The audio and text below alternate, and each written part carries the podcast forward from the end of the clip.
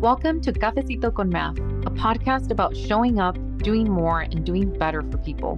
We're on a mission to help people become visible, active, and successful in their financial lives. Join us.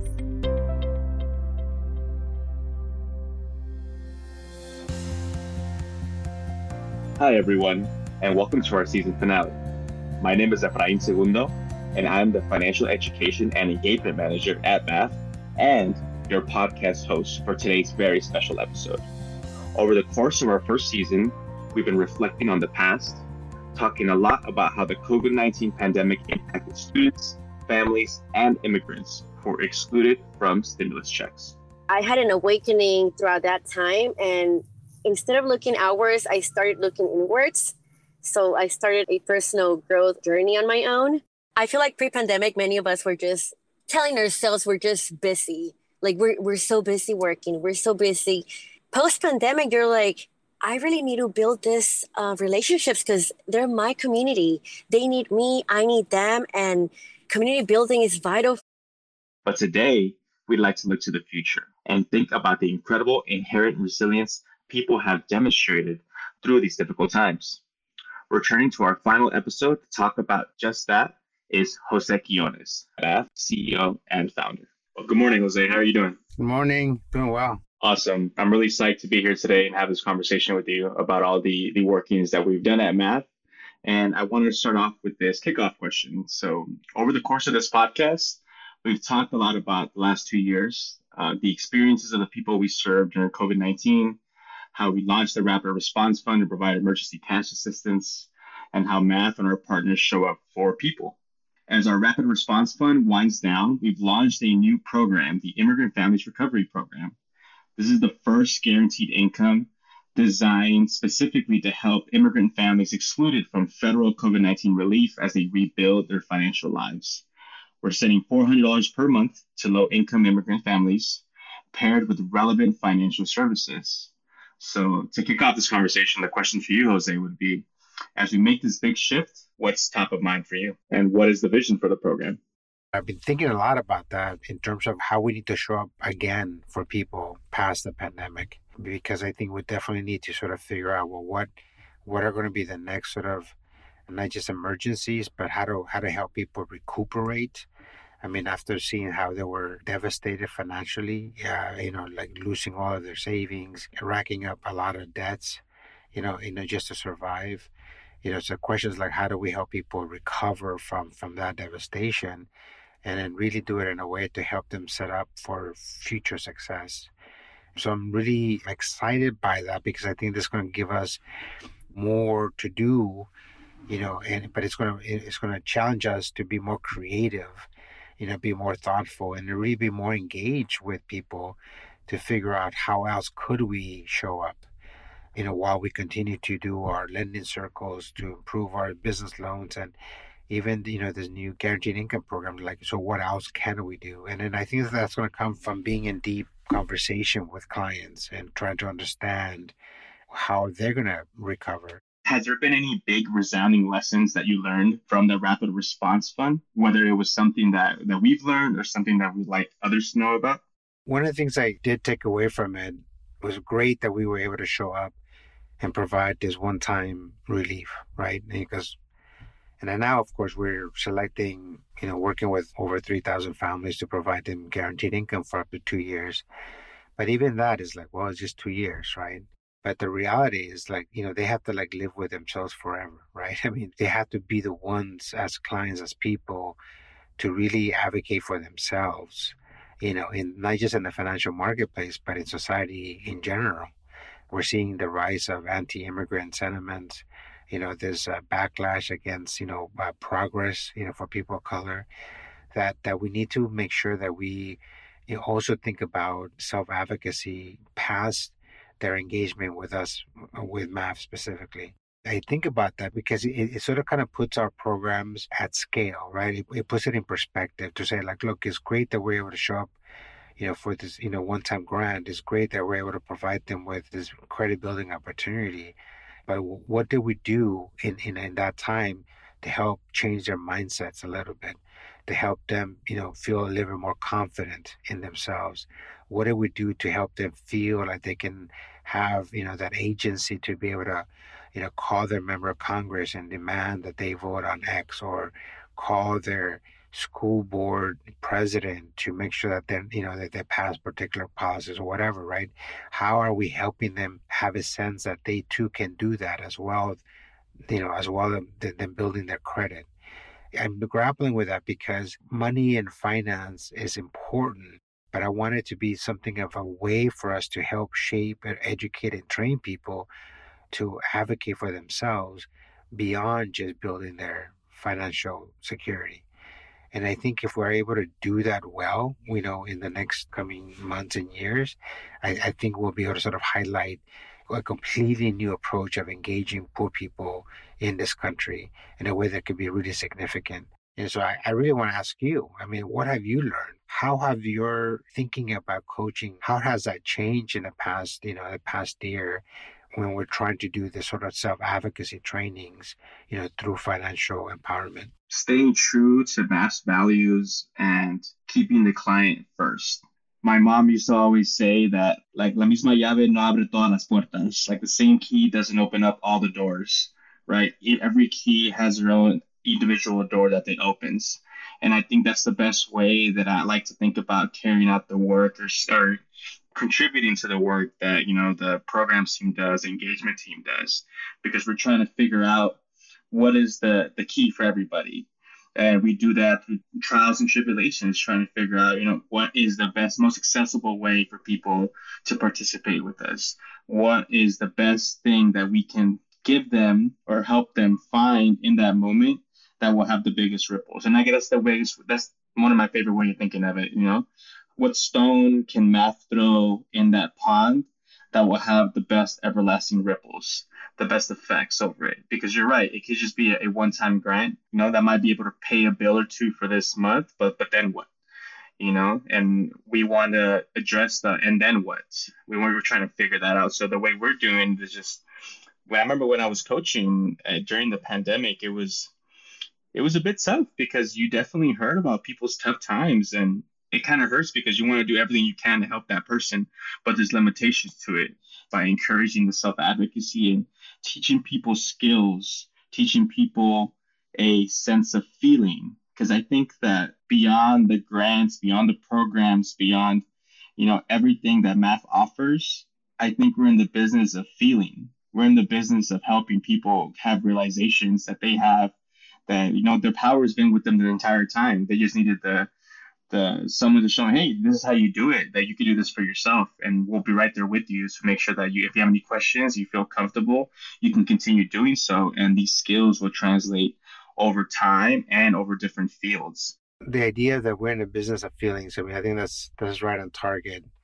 It's not the facts and figures that we convey that are important to our clients. It's, it's about how we make them feel afterwards and and then when we treat people with dignity with respect with honor you know that's the feeling that they take to their next battle you know to their next problem to their next engagement right?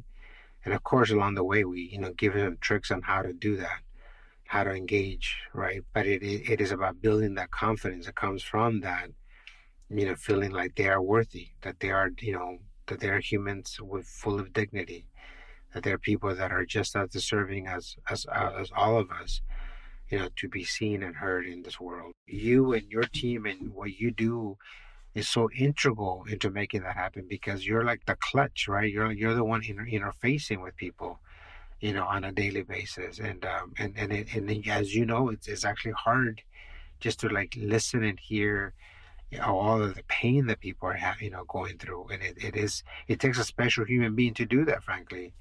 You know that's why i respect you and respect the work that you do and your team does because it's it's it's a lot to take on. Yeah absolutely. Yeah big shout out to the team because i think you're absolutely right. It puts us in a position where we get to genuinely connect with people and it's definitely a blessing because while we do it might be difficult at times to hear about the difficult times that people are experiencing it's extremely rewarding, Jose, when like we're in a session with a client and you see the the wow on their face when they find out a piece of information that they didn't know before or a skill and they realize that either one it was easier than they thought or two it applies directly to their life and three it's like they know they can genuinely do it. Let's say somebody's completely brand new to MAF somebody's brand new to this this nonprofit world that we're all a part of right how would you describe MAF's strength based approach to someone completely new to our work or completely new to the work of like asset building, uh, client centered approaching? Like, you know, how, how would you describe it to them? And how would you describe it, its evolution from MAF's first year to now? It sounds like a big question, but to be honest with you, it's like it's, it's one of the most simplistic questions I've ever heard. You know, and, and what I mean by that is this is that is like a question that I always have the same answer to for the past 50 years. you know, it's like it's the same question, same answer. What is it that we're trying to do? And ultimately, it was about making sure that people had an you know an opportunity for real success. That we wanted for our clients to experience success, to have éxito, you know, in their lives, right? And then that meant that they had to be at the center of our thinking, the center of our design, the center of our, you know, uh, of everything. And and then and so the question then was, well, then what do you do after that? Well, you have to then apply, you know, your values of engagement, and then that's really how is what, what we've done since day one, which is about the idea of meeting people where they are. Look at people, you know, as whole people, right? Not in, some notion or some stereotype of them or some idolized version of them. No, you have to you know you have to see people, see communities, and their whole sense of who they are, in in both good and bad. You know, you have to acknowledge the pain, acknowledge the you know the barriers, the pitfalls that people fall into in life, but you also have to acknowledge the good things that people are doing. You have to acknowledge and recognize when they did not fall into that pit, where, where, where they were able to overcome the barriers, right? You have to acknowledge that the good strategies that they have in order to like survive in life. Absolutely, man, that's, that is spot on. I think if people could apply this approach to any sort of profession, right, and it would stick and it would bring success. Because at the end of the day, it's putting the person who you want your product, your service, your thoughts to focus on. It's on them, right? Because they are the masters of their own lives. They know it best right? And at the end of the day, it's not up to us to go and say this is what your life should be. It's to then ask like, what would you like your life to be, and how can we support you in getting there? You know, and I think that's one of the biggest insights that I've learned throughout my experience in these charlas and these all these FinEd events and coaching. One, Jose, it's like people are incredibly resilient, incredibly resilient whether we are there or not, a lot of people are going to do their absolute best to strive and to survive and to thrive in their life. But it's amazing the impact that support from organizations like MAF like many of our partners like many community-based organizations can have in that feeling that can push people to go into even more i try to keep my mom top of mind because i see my mom and a lot of my community members in the people that we serve because i grew up with it so it makes me really happy to see like the impact that the products, the services, but more more than anything, Jose, I think we bring authenticity to the game. And I think if you are authentic and no matter what your your field or your profession is, like you will see success and you will see impact because authenticity itself speaks for itself and you see authenticity in in our services and our products, whether it be our coaching or charlas or talleres or conversaciones, conversaciones comunitarias, my MAF. You know, people go into into our products and our services, and they definitely feel authentic energy, which makes it gravitate even more to us. So I'm really happy that this has been the approach for the last 15 years. I'm happy that it hasn't evolved. It's just gotten better and better as we've gone through it. And I'm really excited to see what the, this energy will bring into the future. When you look into the future, you know, it's been 15 years for MAF when you look into the next 15, what are you feeling? When I was in college, I remember reading, studying this book called Pedagogy of the Oppressed by Paulo Freire. One of the things that, that I remember, you know, him mentioning in the book, and, and this is kind of, it kind of goes, you know, to, to kind of explain the idea that being resilient you know, is part of our human condition. You know, it's not something that we are just because of because we're, you know, just working and struggling. No, it's like human beings by definition are resilient, right? That's the way that's how we, you know, survived through millennia. Our whole educational system is set up in a way that that sort of presumes that our minds are like you know empty bank accounts and then uh, them being empty bank accounts it presumes that the teacher is the one that is depositing knowledge into our empty bank accounts our whole educational system as a whole is built on that idea right? And of course he's very critical of it. He's like no that's not correct. You know because no human mind is an empty bank account. No human mind is empty right at all. Because we all have experiences, we all have dreams, we all have aspirations.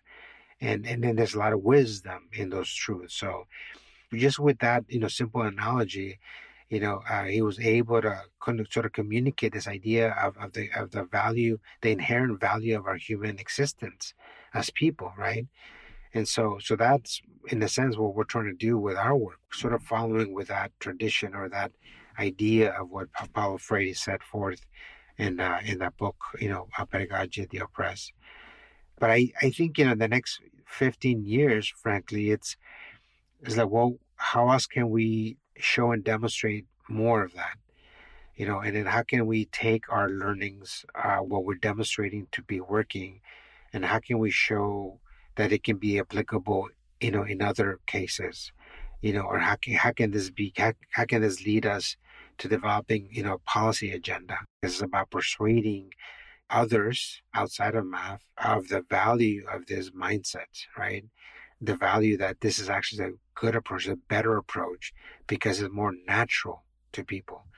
And so, so I think that's, you know, it's a lifelong work that's going to happen, you know, over many, many years. Awesome. Thank you so much for sharing that, Jose. At the end of the day, it's just providing more people with a sense of access to to findings, to one another, to that energy, uh, but most importantly, like a sense of community, right? And I think that people, when they connect with MAF, it's an automatic sense of community because it's as authentic as it gets. If you could provide a call to action for the people that are listening to this podcast, I know our partners are listening, I know community members are listening, or somebody who's just interested in the work we do and there's one call to action that you would like to leave them off with for this first season of podcast.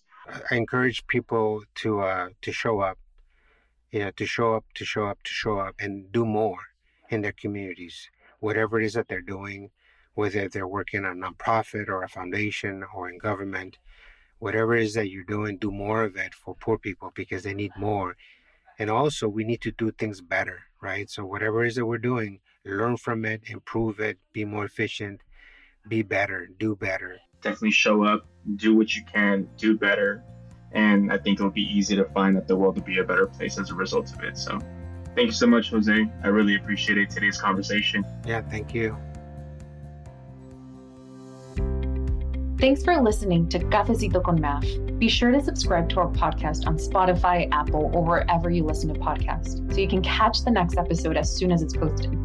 And be sure to follow us online if you want to learn more about our work, join a free financial education class, or get more news and updates on Cafecito con MAF. We're at missionassetfund.org and on Twitter, Instagram, and Facebook.